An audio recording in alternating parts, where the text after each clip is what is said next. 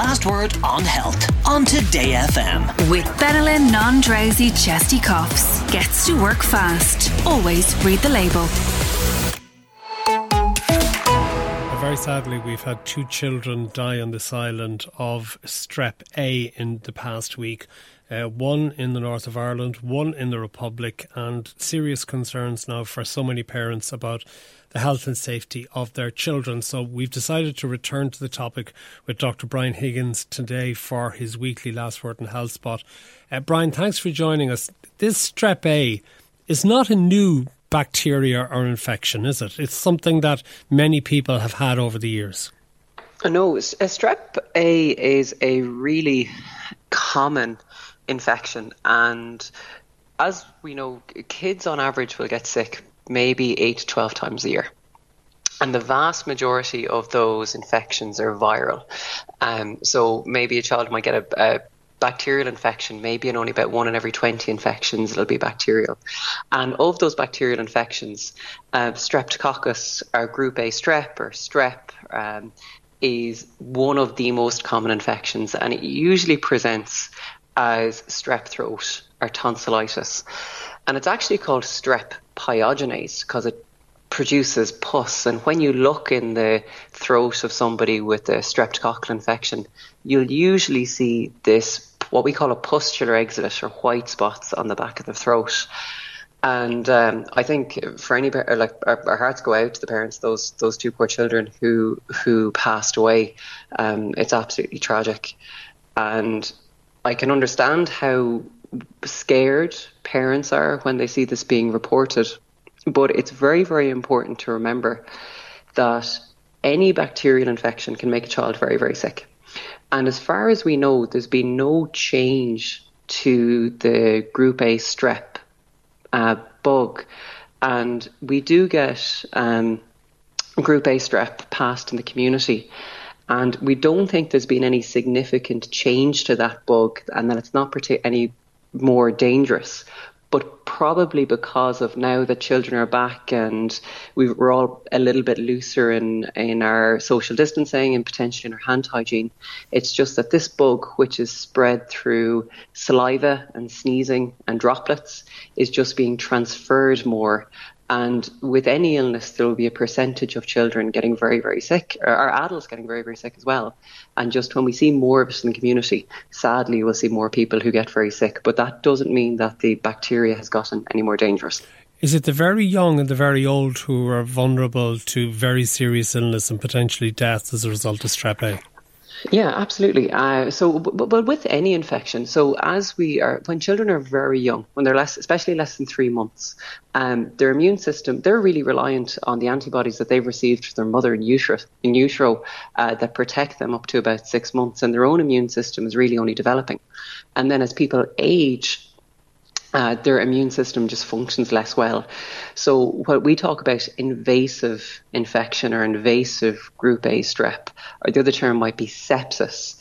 And usually, what happens in a bacteria is, and how I often uh, describe the difference between bacteria and viruses with parents, is with viruses, kids are kind of sick all over. They've got a runny nose, they've sore ears, they have a sore throat, they have a cough, they're feverish, they might have a rash, they're kind of sick everywhere. With uh, uh, bacterial infection, kids tend to be sick in one spot. They might have a really sore throat, but no cough, no runny nose, or they have a really sore ear with no runny nose or no cough, or they might have a chest infection, so they might have an infection in their lung again, but the throat is fine and the nose is fine. With invasive um, uh, bacterial infections, what happens is that bacteria almost breaks through the, the protective mechanisms the bodies have out of that one site. And when it spreads across the body, there's a very, very significant immune reaction trying to fight that. And, and uh, any patient with those invasive infections can get very sick.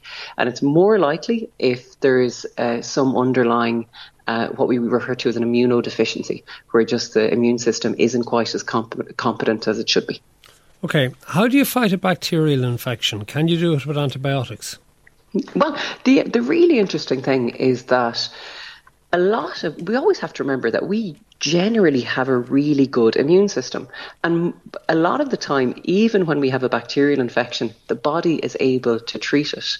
But the difference between a bacteria and a virus is we have treatments for bacteria. So when we identify an infection as bacterial, we will treat with antibiotics. And the reason we do that is one to shorten the length of the infection. So if a, a, a, a streptococcal sore throat could have someone sick for two weeks, three weeks until the immune system is able to clear it.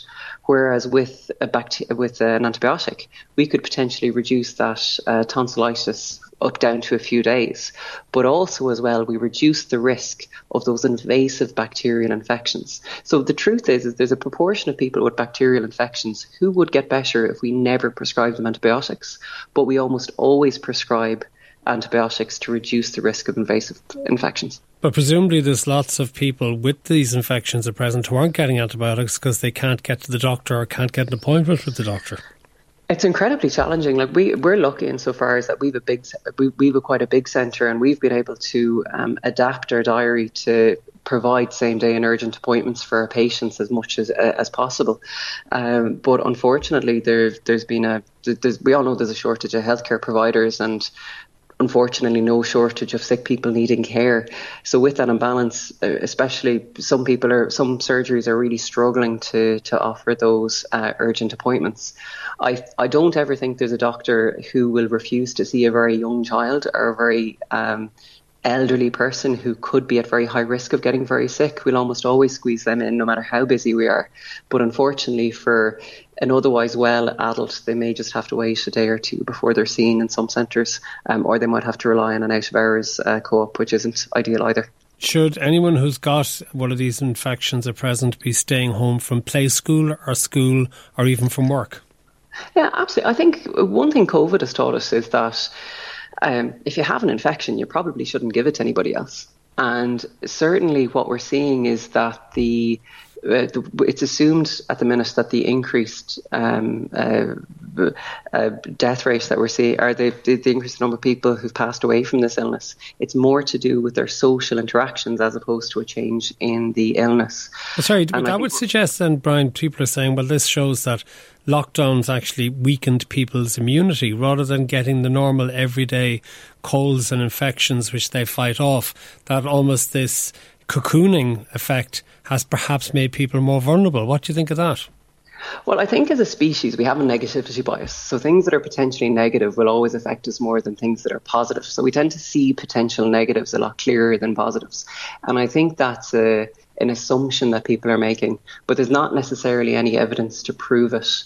And um, I, am sure it's something that we'll be able to look back at in the future. But I, I would think it's unlikely because we definitely saw pre 2017, I think there was four deaths from uh, Group A strep in the UK, um, and now it's in 2018 or 2022. There's been eight or nine, which isn't oh, across an entire population isn't a, a, massively statistically significant increase in numbers.